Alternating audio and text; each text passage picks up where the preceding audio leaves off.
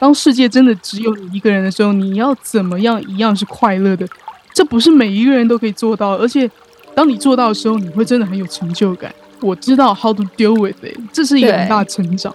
会真的有一种哦，我原来可以跟自己玩的这么开心的感觉。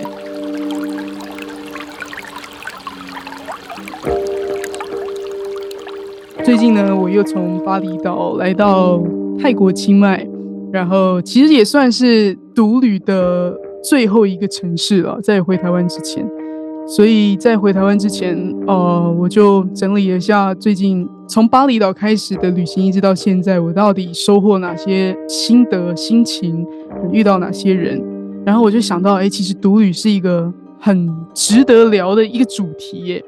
因为短短两个月的时间，我就重新认识了自己一遍。然后不是我们以前想象的，就是哦，我知道我喜欢做什么啊，我知道我的兴趣是什么。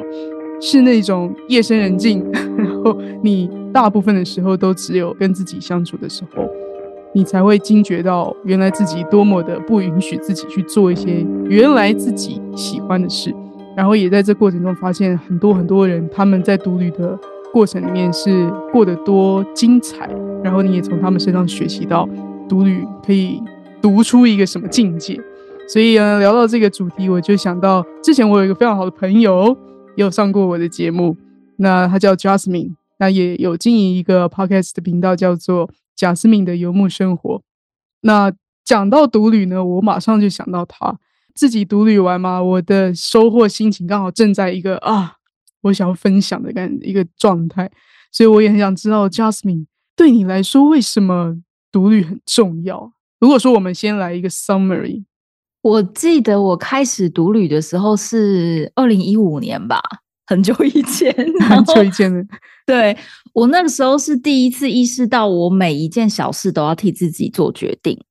就是我本来是一个超级随和的人，我不管跟谁出去吃什么，要做什么，要去哪里，我都可以，我都没关系。而且我的没关系是真的没关系，就是我也不会说选了哪一个，然后我就跟你说啊，我不要这个这样。对，然后。在一个人旅行的时候，就发现说：“哦天哪，这是我很重要培养我的主见的方法。然后那个主见会再加深到会培养出你的自信，因为你很明确的知道你自己要的是什么。”嗯，对，嗯，换一个比较极端的例子，就是 我以前根本就不知道什么是帅的男生，什么是我的菜，我完全不知道。然后真的是你要。很认真的去问自己，或者是比如说你交友软体 拿出来，你就一直滑，我想说这可以吗？呃，不行，可以，不行，这样。然后你会发现，你刚开始滑的时候，当然如果很极端的，就是可以或是不行。但是如果在中间的呢，其实百分之八十或是七十应该是在中间值吧。那你就不是很确定自己到底是 OK 还是不 OK。然后你真的是在旅行当中有那么多的小事情，你今天要吃什么？你要去哪里？你要搭什么车？一些很无谓，感觉生活上非常。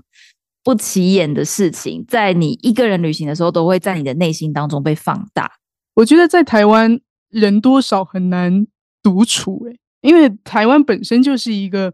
就是比较热闹的地方嘛，你到哪里都会有人，而且语言又是通的时候，你不太可能会有一种一个人的状态，然后觉是感觉一个人的感觉。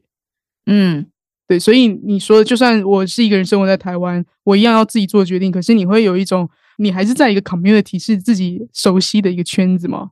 对，我觉得那个重点是在台湾，因为你太熟悉了，所以很多事情其实是你本来就知道。哦，我今天要吃排骨饭还是牛肉面还是肉燥饭？其实你已经有既定的选择在你的内心，你很知道胡须章好吃，然后知道哪一家不好 吃，就是不要去这样。对，可是你如果在国外的时候，你什么都不知道，你是要从零开始去找资料，或者是问人，或者是 Google。那嗯。甚至包括你是要出门问人，还是你是要 Google，还是你是要问背包客栈的老板，还是你要问身边的朋友，还是你就是去 try，然后发现雷掉了这样子。对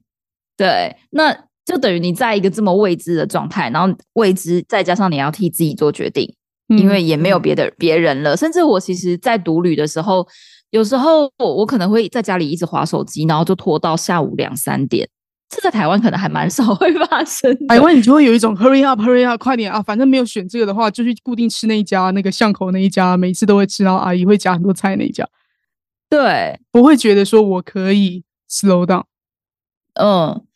然后在国外，你就会发现，我天哪！我今天就算在家里待到晚上九点，没有出去吃饭，也没有人知道，也没有人会怎么样。我完全明白你的心情。我这个也对对我来说，独旅给我一个非常大的转变跟震撼。那个嗯并不是说哦，独旅了之后我就成为了什么成功人士，而是一种可以真的让我自己就是做我自己想做的欸。那个做我自己想做里面就包含发呆跟什么都不做，跟就是耍废。这个是我觉得在台湾的环境是很难，这个自然就会你就会觉得今天就是得做点什么，你不会觉得今天可以无所事事。你到了国外，你当然如果你是旅行模式的话，你只有一个礼拜的时间，你就会啊，我要去踩这个点，我要去干嘛、可是你如果说是像我们在旅行的这种 tempo，是一次就一个月、两个月的，嗯哼，其实旅行已经变成是它不是一个观光的行程，它是一个你就变成一个当地人的感觉。半当地人，我都不我都不敢说自己很当地人，我都还是说我是观光客，只是住比较久的观光客。那个那个期待值是不是不太一样？你期待自己啊、要去做什么事情的心情就不太一样。呃，观光客跟数位游牧，我觉得最大的差别是，当观光客我们会去挑 villa 住，然后我们会去挑最什么游泳池早餐，就是那种漂浮早餐，或者是一些完美餐厅。但是当我在数位游牧的时候，我真的不会去找这些餐厅，我吃的就是我平常要吃的卤肉饭，那就是当地变当地人了了，对对？对，然后你就会去找，呃，我觉得巴厘岛比较明显，巴厘岛的嗯观光客、或是数位游牧民族跟在地人，他们吃的餐厅其实是分开的，对，很然明显。很明显，但是在泰国其实是算是还是可以合并，就是在泰国，你如果吃一个什么鸡肉饭，它里面会做外国人，也会做大泰国人，但是巴厘岛很少，就是我只有一次去吃过一一两次吧，去吃那种完全没有英文菜单的店，对，嗯然后菜单超级便宜耶，一碗面才十块二十块。可是他会不会收你比较贵？嗯，没有，应该是没有。那你比较幸就是运，我觉得他还收我比较贵。有一些他知道你是外国人，他就会收你大概 double 啊，但是其实还是便宜啦，只是就不是真的当地人的价钱。对，然后再再上去一点，就是数位游牧民族的人，他们就会知道要去吃一些自助餐类的那种印尼的 buffet。大部分的数位游牧民族应该是吃这种，然后那种其实也大概要台币一百块左右。嗯，你有推荐我去，我每天都看到同样的人，就是真的去的人，就是就是那些人，每天固定到那边报道。对对对，那再到观光客，他们就是去吃完美餐厅，那他们就会嗯吃可能一餐是要十美金、二十美金一餐的。所以其实独旅，不管你是不是游牧民族啦，就数位游牧民族，其实独旅就是比较偏向，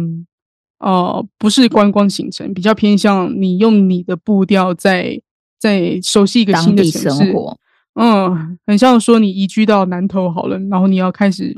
就在南投过过一个清幽的生活，然后找到你在那个地方的生活步调。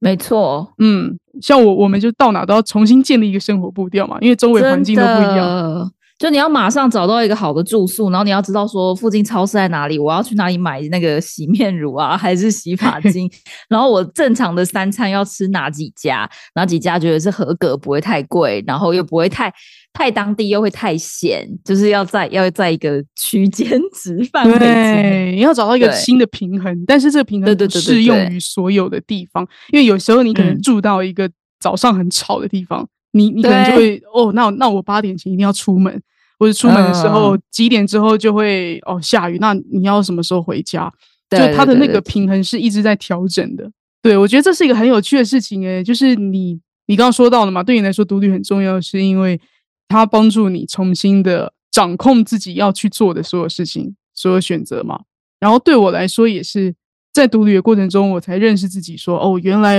我一直都不允许自己睡超过几个小时，比如说超过嗯十个小时。有时候在台湾，你下午的时候感觉很累，你会觉得啊，那我就是去伸展一下，然后继续做嗯工作啊，然后一定要干嘛干嘛的。没有，我是伸展完继续睡。OK，你的状况没有不一样。你只是睡几个小时，我有睡过几天的。哎、你确定这不是嗜睡症？这不是病吗？这不正常混了一个礼拜，然后就惊觉说：“天哪！我以前就是常常在梦想说，可不可以给我一个礼拜，然后我就可以做什么做什么做什么，然后没有哎，我把一个礼拜都浪费掉了。我我就是也有经历过这一种，对。所以对你来说，独旅的时候，你在国外效率会比较好吗？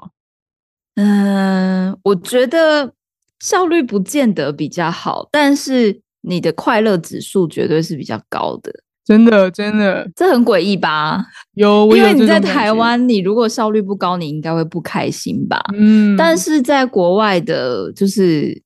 呃，就是你对自己的那个批判好像不会这么高，嗯，或者是你身边的人也觉得哦很棒啊，那你有睡饱，而且重点是 没有人会用异样眼光看你，对，就是对人，他妈的没有人知道你在干嘛，那你要怎么样就怎么样啊，没有差。然后你你你自己说哦好废哦，他们就说没关系啊。然后哎你就发现哎他可能也差不多，他就说我今天早上也只是去遛个狗啊，或者说我今天就去 爬个去去瀑布啊这样，然后就觉得超多人都没在干嘛。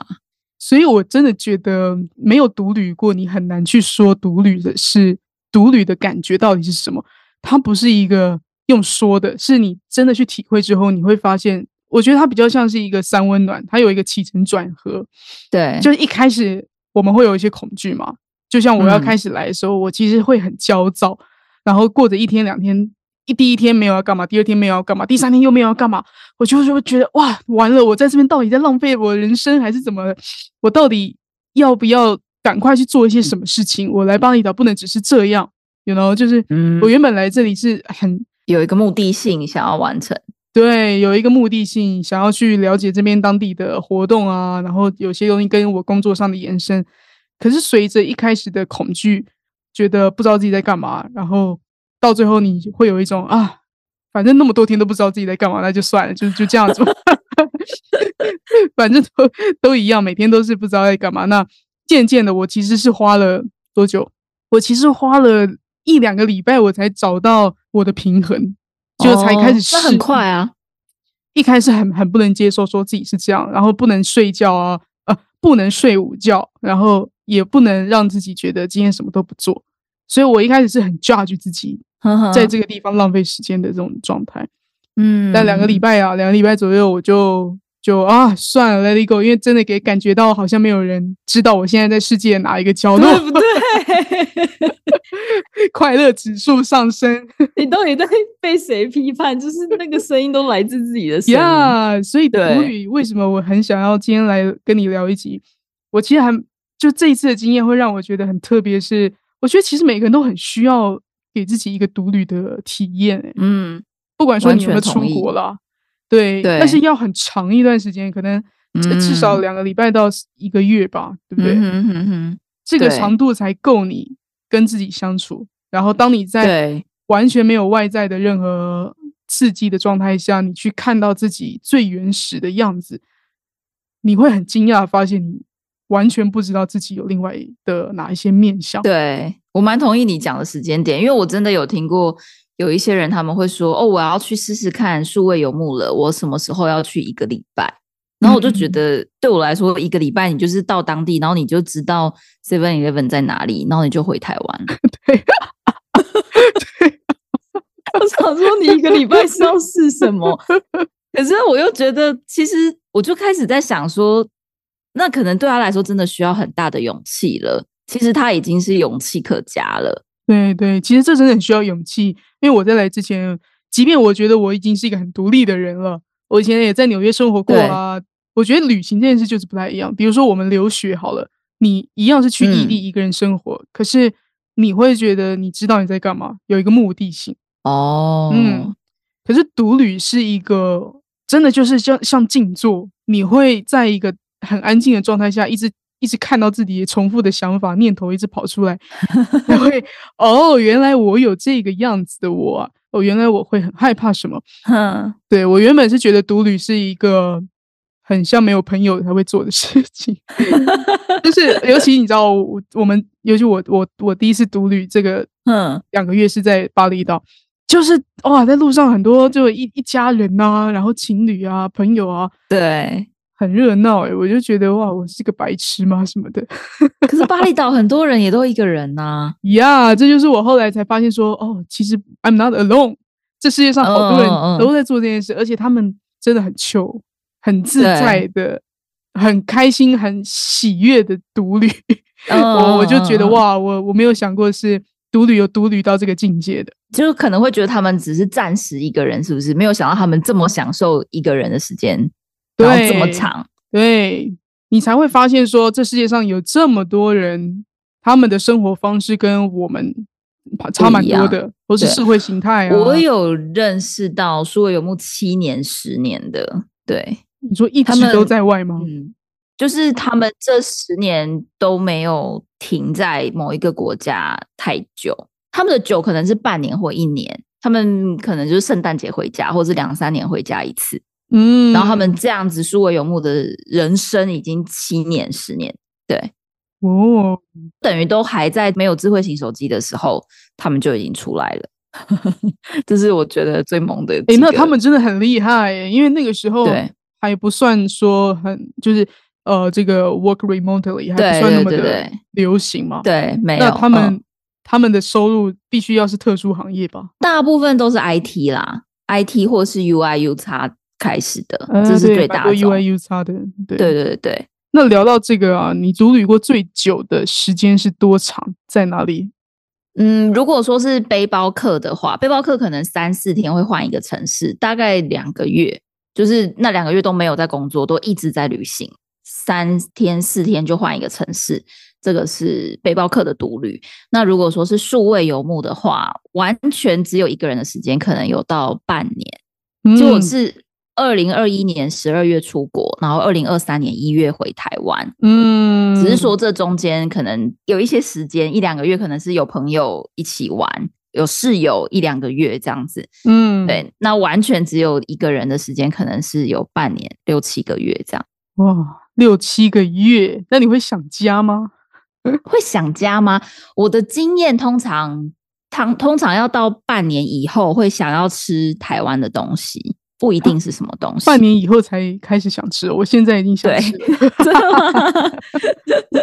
就半年以后，我就会突然想要吃白饭，或者是酱油配饭，嗯，对，或者是蒸奶之类的。这样，对我没有。虽然我不是一个很需要喝饮料的人，可是就是差不多半年之后，你会开始对那些食物有一些欲望。所以你最久在背包客那时候是是在哪里？背包客的时候是在墨西哥跟瓜地马拉，对，嗯嗯嗯嗯，然后后来半年的时间，那就是一直移动嘛，就去了很多国家。数位游牧就是去年，所以就是泰国、巴厘岛跟埃及。哎，你跑的地方很很 extreme 哎，就是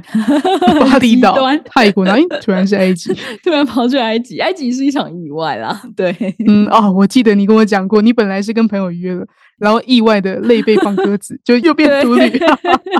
没错，哦，太有趣了。反正我也不是没有办法一个人就继续。哎，我觉得这心情真的会，因为你独旅习惯，你反而会觉得哦，OK 啊，那我还是可以去。不然一般人早就爆气耶。就是你要去一个地方，然后那个朋友不能去了，你一定会觉得天哪，那我也不能去了，我要回台湾。哦，我不觉得直接要回台湾呢。但是那个时候如果说是在很贵的国家，我可能会觉得比较尴尬，因为本来是。打好如意算盘，觉得可以住在朋友家，后来发现不行，然后就觉得哦，那还好，那个埃及物价没有很贵，就跟台湾差不多，所以房租我绝对是可以 cover，就是自己付是没有问题的。对，但你如果说在美国或是在澳洲、加拿大，我可能就要临时变成沙发冲浪。嗯嗯，因为看看预算了，我觉得独旅真的可能一开始也要慎选一下国家，对不对？嗯，这个也是。如果说你是有带着比较多的担心跟害怕的话，那你可以先 选可能亚洲国家，挑战比较小。嗯，像我就觉得巴厘岛是一个蛮适合独旅的地方，因为第一个是它观光客很多嘛，然后各类的，呃，就是怎么讲呢？我觉得巴厘岛给我以前我我会以为巴厘岛是一个我不屑去的有钱人的度假天堂，他现在还是啊。但是有有分几个对几个地区啊，它有不不不同的 community 差对不同的 community，但是巴厘岛嗯。这三个字听起来会给人一种、啊，你就是去度假啊，然后对去去吃漂浮早餐啊，游泳啊。But 我觉得巴厘岛让我有一个非常有趣的新的观察，就是它有点类似一个第三世界，就是不是只是观光客，嗯，我还看到很多俄罗斯人好超来这里，他们因为俄罗斯在开战嘛，所以他们有点累，也不能说逃难，他们不没有那么像逃难，他们比较像是短快快乐乐的哎呀呀呀国家，拿着大把的钞票到另外一个国家花，但是还是有一种暂时避开祖国的感觉。除此之外，也有阿根廷人，你看起来也是像背包客什么的，可是真的深聊之后，就认识这些人之后才知道说，哎，像阿根廷是一个通膨很严重的地方。嗯，台湾可能通膨涨个百分之几，大家就盖盖叫。可是阿根廷的通膨是百分之九十到百分之百，这么高。高。我听了之后我就不可思对议。我听到最夸张的是委内瑞拉，夸张到他们说你去加油，他可能也不想跟你收钱，你就给他一块披萨，给他一个三明治。我觉得很类似诶、较直接都是在差不多中南美洲嘛。因为他跟我说的也是说，为什么他要出去，然后嗯她也是个三十三岁左右的女生哦，她的人生选择不再找固定工作，然后呃住在同一个地方，然后到老的原因，也是因为钱在身上太没有意义了，钱就是要赶快花出去，不然下一秒钟就不知道这嗯钱有没有意义了。餐厅里面的菜单 menu 的价钱每天都会不一样，对，然后没办法在阿根廷买衣服，她觉得那个衣服实在太贵了，因为加上政府抽的税，你就买不下嗯去。然后甚至是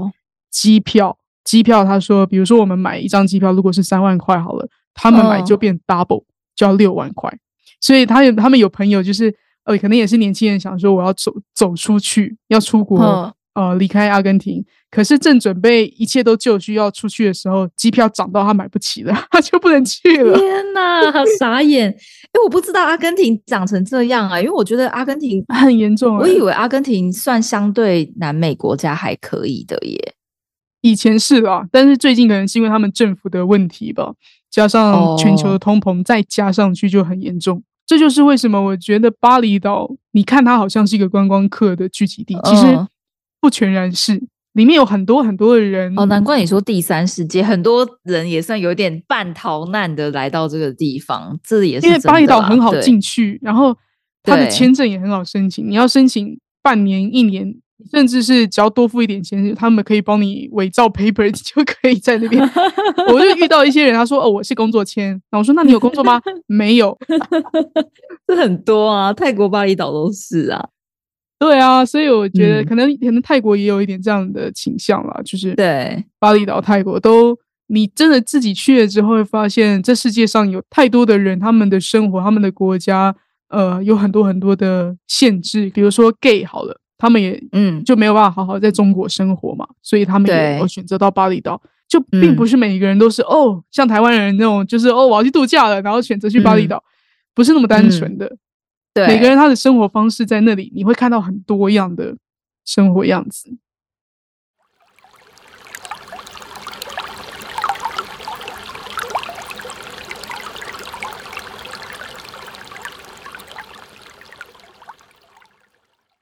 刚刚聊到说你在独旅最久的时间跟地方嘛，你去了一开始是在西墨西哥，然后委内瑞拉，瓜地马拉，哦，对不起，瓜地马这两个永远都会搞混。瓜地马拉比较长的就是在墨西哥了嘛，对不对？对，可是独旅这件事情，你并没有有太多恐惧，就是就是说，你人生中开始要做独旅这件事的时候，你并没有觉得说你会很孤单，你会就是不知道自己要去做什么，然后没办法跟人家分享喜悦什么的。你你会有这样子曾经这样子的想象吗通常？都是很兴奋，通常都是很兴哦奋。耶！那我可以逃离我家人的控制。我家人也没有什么在控制我啊，但是我通常都是很兴奋。但是嗯我在想那些你说的担心，我是会先把我通常都是担心钱财而已，我会担心我会不会呃突然大包小包都被偷了，我会不会突然呃信用卡被盗刷，嗯所有的卡不见了。尤其是如果你在海外突然生了一个奇怪的病，你也会很嗯恐怖。比如说你快感冒了，你就会觉得啊，我不能在这里发烧啊，或者什么，你会觉得很紧。哦，感冒那些都倒是都还好哎、就是我就很害怕在、嗯在国外生病诶、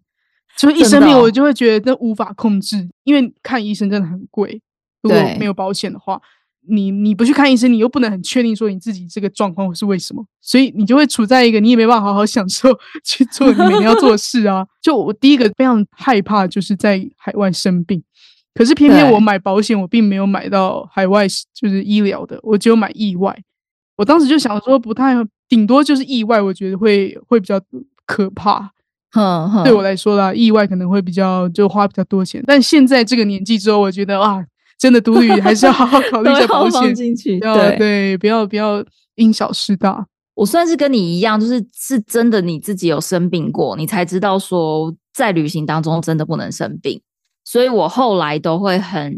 就是会比较去注意到自己的身体状况，呃，就是如果你是都在都在旅行，你一定要安排几天没有行程，就是你的嗯行程不可以被绑死，不能你一天接着一天。嗯对对对，你一定要有几天是可以睡觉，你你那整嗯哼天就是让身体 休息睡觉，这一次很重动，要诶、这个真的很重要。因为你身体垮就你就不用走啦。对，啊，而且你垮了，真的你又是一个人状态，你很很难自己给自己帮助。嗯，我曾经在瓜地马拉躺了三天吧，背包客栈躺三天，然后我本来还很想要去爬那个。就是中南美洲最 大的金字塔，我真的没有办法起身，那是我人生最在旅行的的经验里面最惨的时候。是什么病你知道吗？应该就是细菌感染吧，发烧，然后上吐下泻，完全没有办法进食。哇，很痛苦诶、这个感觉在台湾直接会去急诊室的那种，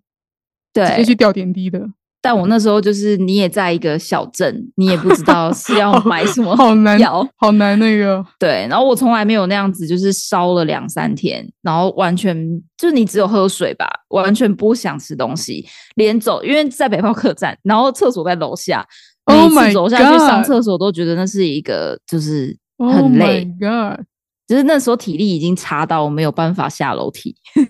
有办法下楼梯，但是你都要扶着，然后就觉得很痛苦，举步维艰。而且 hostel 哎、背包客栈那里不是睡觉旁边会有人，对，但而且那时候就是呃也很热，然后但你又会出汗，然后你那个气温就是完全不知道该怎么协 啊，对，旁边的床友不就一个病恹恹的人 躺在那？对，然后我根本也没有办法去管旁边的人是谁。然后我好像住了两三天，我就是就是想说，我要给我我要让我自己住好一点，所以我又换到一间单人房，就换嗯又订了一间房，就是稍微有体力以后移动。结果到了那间单人房，它没有热水。Oh my god！真的是很然后我那一次之后，我真的后来在旅行的路上都会比较小心，而且我的包包里面就是一定都会有药，嗯哼，就是药一定要带。出国嗯之前一定要把那是退烧药啊，或者是对胃药啊、拉肚子的药，就是那些药都是你带了半年，你就想说这包药很重，然后 为什么一直在我包里？但是你需要的时候，你你就是会救命之药，真的嗯、哦。对你讲到这个，我觉得也是独旅非常重要的一件事情，就是你一定永远都是要先照顾自己，嗯嗯大嗯过于你要去哪里。那个照顾自己，就是你你要真的很 aware 嗯自己现在身体状况是有一点点冷了，你就要赶快穿外套啊，或是有一点点，就你真的不能够像在台湾那么放松，就是啊没关系啦，再继续弄完这个东西什么的。你真的要想象你妈在旁边，对，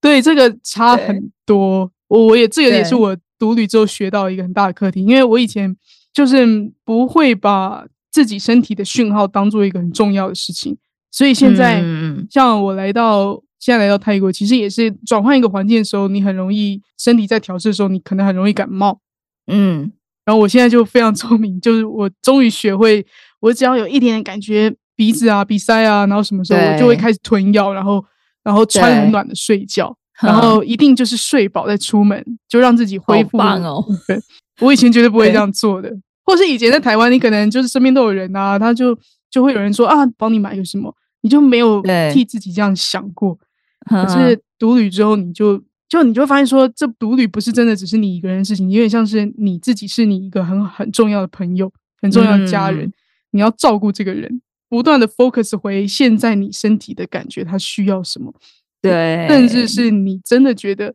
他需要一个很好睡眠，你要选一个更好的饭店。嗯，没错，没错，有时候你你一直去将就那个钱的时候，你把自己过得很惨，不需要，结果是是你会失去更多。对我刚到昌谷的时候，就是巴厘岛的那个昌谷，然后我就是觉得巴厘岛怎么这么贵？因为我从清迈到长谷，所以那个物价是突然飙涨的感觉。贵，嗯，对，然后我就订背包客栈订了一个礼拜，那我整个就觉得我被炒到。好吵哦！就是 我觉得数位游牧跟当旅行的背包客是完全不一样。我很久，我觉得我没有办法，就是晚上睡在背包客栈的品质，然后白天还要上班，所以我隔一个礼拜就是我就是钱花下去订好一点的单人房，一切就是开始顺水顺风了，是不是？就是哦，我有钱，反正只一两个礼拜，又不是一个月，没关系。对，我就我就就是，就算超过预算，但是你换到一个很好的生活品质，就是真的是马上可以对反映在自己的身上，跟自己的也可以说，独旅还有一个很重要的事情，就是学习怎么照顾自己，然后给自己好的，看见这些你需要的需求，你去做选择，什么选择是真正的这个 CP 值吧。嗯嗯，怎么去 balance 吃好睡好，你才可以在这里工作啊？对，那再聊到说，你有曾经感觉孤单到不行，是不是？当然有啊。那你怎么 deal with 的？很多很多时候，夜深人静的时候都有，或者是你突然被放鸽子的时候，然后你就你就突然多了一整个晚上的时间。对，然后我觉得我是在就是一个人旅行的时候。呃，去学会怎么样在一个人在房间狂欢，自己开 party，这样讲超好笑的。但是就是我也不知道哎，或者是说像我有一次就哎今天晚上没事，然后那时候泰国刚开放大麻，然后我就想说，我好像没有从来没有一个人在房间抽过大麻。然后我就自己骑车，然后就去一间 bar，超尴尬。然后就是他们那天晚上在办 party，他们还跟我要入场券，我就说呃，I just want weed，我说大麻，好，反正就买到了，然后就自己回家，然后自己在那边抽。然后其实你自己抽的时候，我也我觉得我也有先给自己一个准备好，说因为你你抽下去，你不知道你会去哪里，嗯嗯，就是这个 trip，你不知道你会开心还是会难过。其实我觉得也没关系，因为那个。那时候就是觉得说没关系，我们就试试看啊，反正就是没有跟自己这样子一个人相处过，然后可能那次就是超开心，然后就哎听什么音乐也很开心，然后就在那边跳舞，然后是完全是完全是一个人，然后反正你你跳一跳，晚上累了你就睡着了，然后隔天醒来想说昨天有一个笑哎，这也只有你自己知道 吗？哎，我觉得不错，这是一个很好的提议耶。如果大家独旅可以到泰国自己自己开这个大麻对。泰国完全可以啊，然后还有什么？就是真的，我觉得我是各种也有过很不好的例子，比如说你就疯狂的在把社所有的社群媒体划三遍，就是 Line，然后 Instagram，然后 Twitter，然后每一个都看一遍，然后又一想找人跟我聊天，再看一遍，然后然后或者是就开始一直滑那个交友软体也会啊，就那边东滑西滑，然后就觉得那个那个真的是一种孤单，把你。淹没的感觉，你那时候真的觉得说：“天哪，我现在要不要开始写小说？我现在开始写小说，我一定写得出来。”会变书本华，变直直接变哲学家。什么什么黑暗，什么什么枷锁，眼泪牢笼，我全部词汇都来了。对，直接变李白，各种。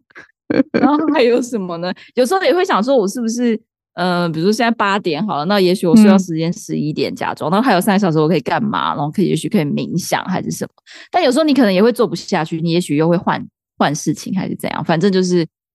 都有去经历，都有去体验过，都去试过。我觉得很有趣，就是我们 deal with 孤单的感觉是不太一样。像嗯，我发现自己孤单的时候，我会有一种抗拒，我会觉得怎么可以？我怎么可以感觉孤单呢？我是谁？真的吗？觉得我有点病。不是谁都会孤单吗？对，就是我怎么会感觉孤单呢？我不喜欢我感觉孤单，就是这跟可能跟我个人议题有点关系了。就是我是一个嗯不喜欢看到自己懦弱的人，对，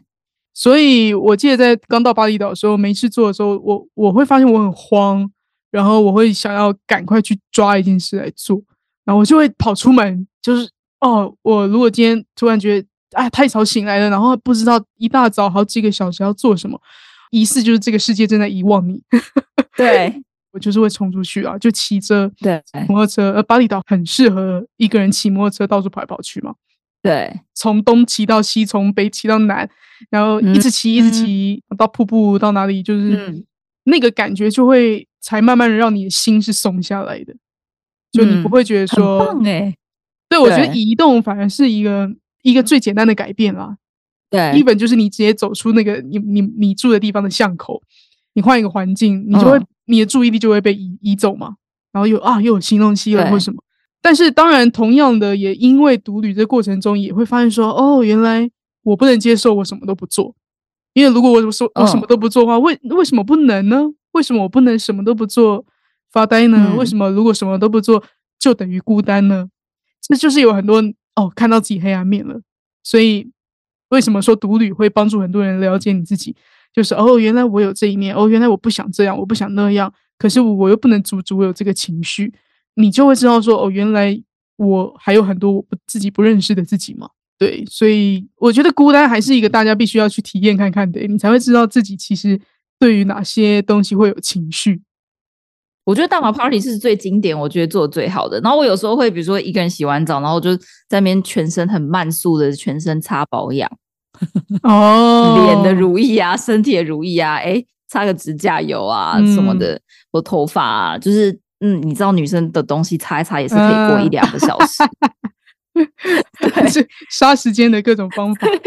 没错，或是一个人在家煮饭呐、或是我有时候会把那个 YouTube 的歌单拿出来，然后就是一首接着一首。哎，这个人是不是真的没朋友啊？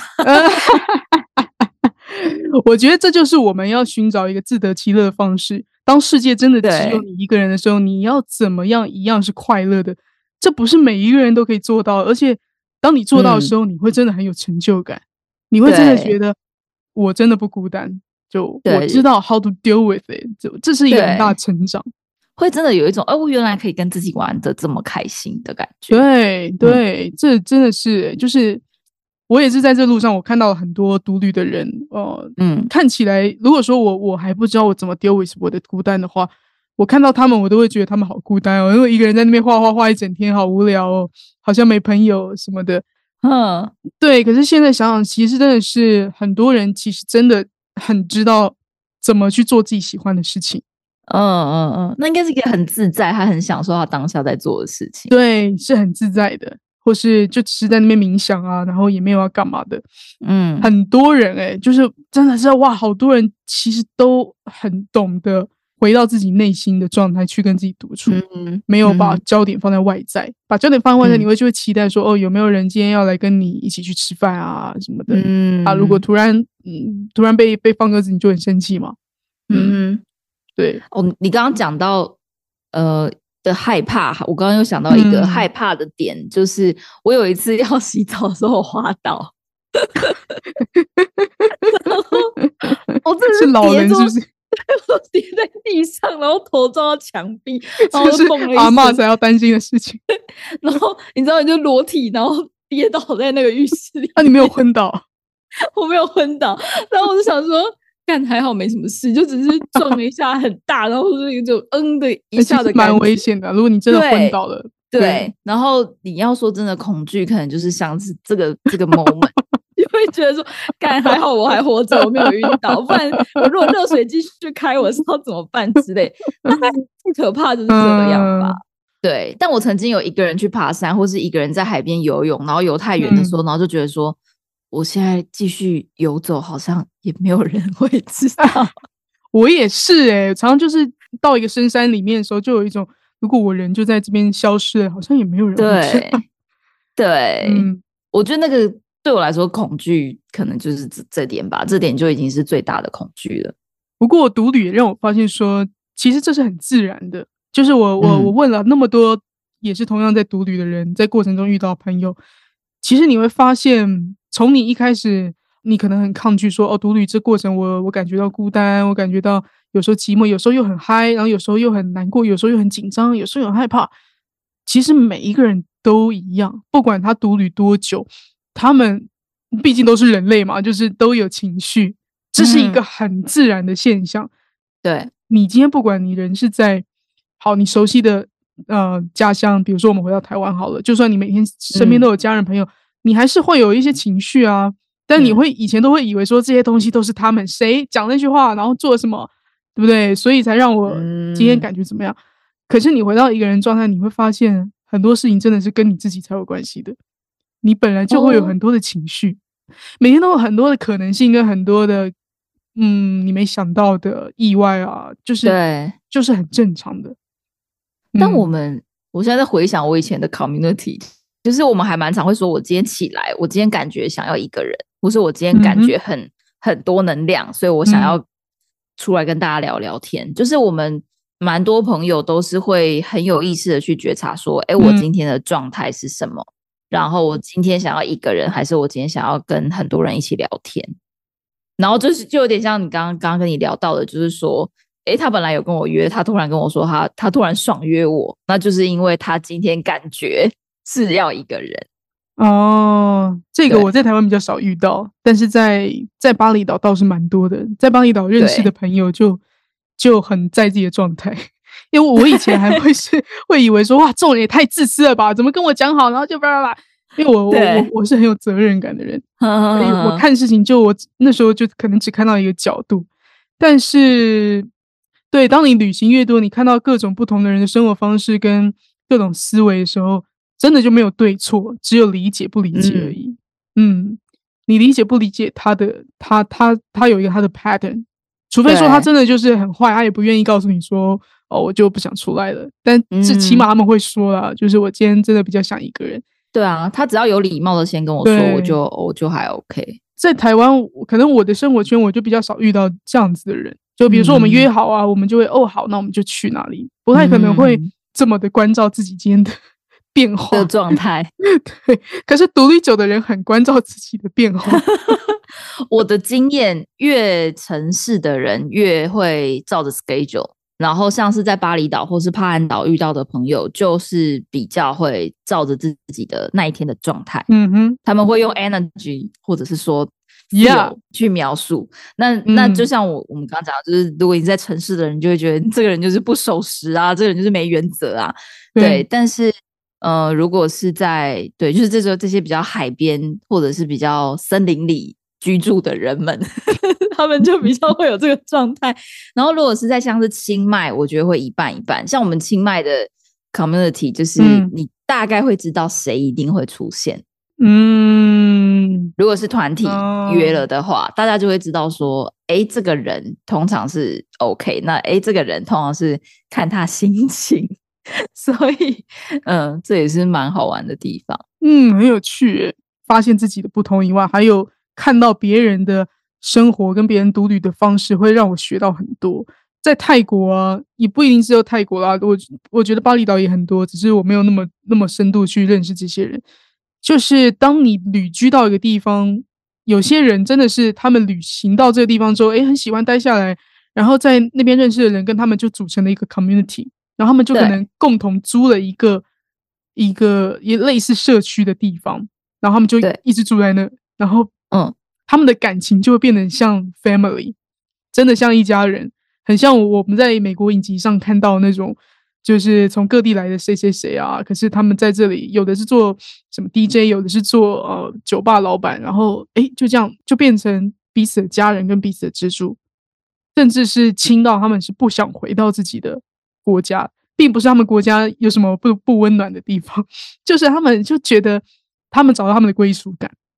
嗯，而且这些人有些是来自美国、英国，是真的，他们真心喜欢这个地方，然后在这里找到另外一个家的定义。对，我也觉得这件事让我觉得很奇妙，哎，很奇妙吗？我觉得网上一直，我一直在世界各地看到这些人，这对我来说有点见怪不怪。对，可是你会觉得你那么快就可以融入到变成像他们的 family 吗？我会觉得我没办法那么快就变成他们的 family，因为那个归属感的嗯认同是不太一样的。对我来说，可能最少需要两嗯三个月吧，就是包括也也要看我我喜不喜欢这一群人，嗯，就是这些人跟我之间的互动给我的感觉。那如果我喜欢的话，也许我就会想要在那个地方多待久一点。嗯，我觉得我在清迈是有认识这样一群朋友，他们确实到现在还在那儿。我刚过去旅行的时候，大概三二三月三月那时候，然后有一些人是三月一直待到现在，去年三月一直待到现在，所以他还待了一年了。他们就是一直用尽各种办法把签证嗯延长。对他们不一定有住在一起啊，但是基本上至少工作空间都是一起的。然后他大家都有一个群组，所以我很喜欢清迈那个群组是，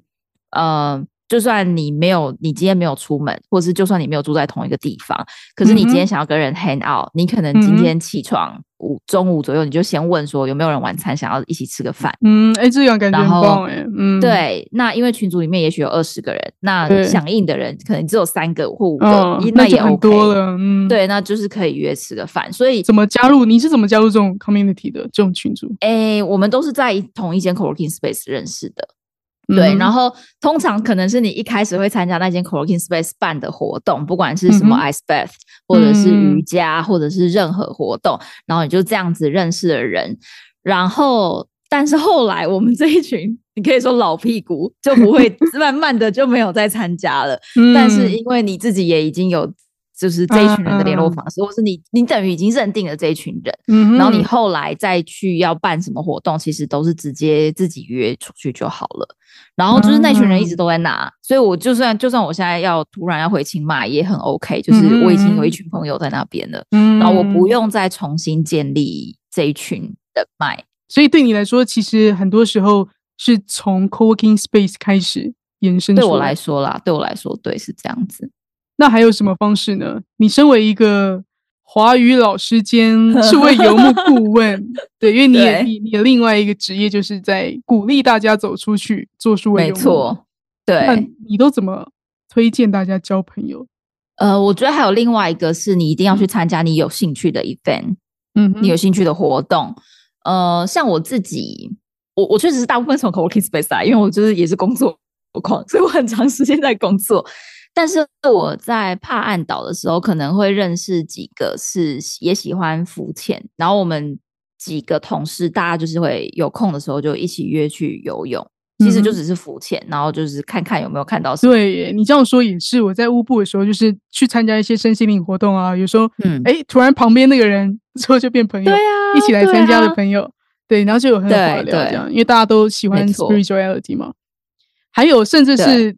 其实就是能能够比较 open mind 的，遇到谁就跟他聊聊，有时候你就很难说就变成朋友了。很意外的，我第一个认识的朋友，居然是在我去找下一个住宿的时候，原本住在那边的一个德国女生跑出来，然后我就说：“哎、这边 WiFi 好吗？我想要测试一下 WiFi。”就一起去去 Yoga Bar 去参加活动，然后又邀请我到他家，他新住的地方，然后又认识那边新住的地方的画家，然后那边的朋友，就只是路上路途中，你也可以很难说啦，就是交朋友真的是一念之间，你可以是对，很孤单的，一念之间你也可以是走出去，所有人对都是你的朋友。真的，真的是这样。我觉得我去年待过最容易交朋友城市是埃及的达哈布，达哈，它在红海的旁边，它跟跟约旦其实非常非常近，你甚至可以 one day tour 到约旦。然后嗯达哈布是一个海边的小城镇，真的超级容易交朋友。我记得我在长谷的时候上完瑜伽课，然后就是可能如果大家有简单的聊一下天，比如说是哦嗯蚊子好多哦，哦对啊，然后或者说哎这个可以擦，那个时候帮忙一下，我有时候会顺便问说，哎要不要一起去吃个饭？我好饿，有没有人想要一起吃饭？对嗯哼嗯哼但我在长谷的时候都被拒绝，然后就好吧，那就算了，大家也不太认识，大家很忙，自己在那边有工作要做。对对，但是我在打哈布的时候，大家异口同声说好啊，然后连老师也一起去吃饭。我觉得一方面哇哦达哈布就又更小，就是它真的是方圆三公里吧，你在那个地方你就是走路或者是骑脚踏车，你就知道它是多么范围那个面积很小的一个小镇。嗯，所以那时候就这样，然后就认识了。然后去吃饭的时候，旁边的人跟你 say 个 hi，然后你就开始聊天，然后就又又一个下午又没了。然后就是我那时候都想说，这些人都不用工作吗？就是对，就是达哈布是我认识过最容易交到朋友的地方。然后甚至有一个人听到我呃，就是有在教人家怎么做数位幽默，他马上来跟我聊，就是他也是远距工作者，然后他说。他每次在咖啡店都会被打扰，因为都会有人主动跟他聊天，然后问他说：“你是怎么成为数位游牧民族的？”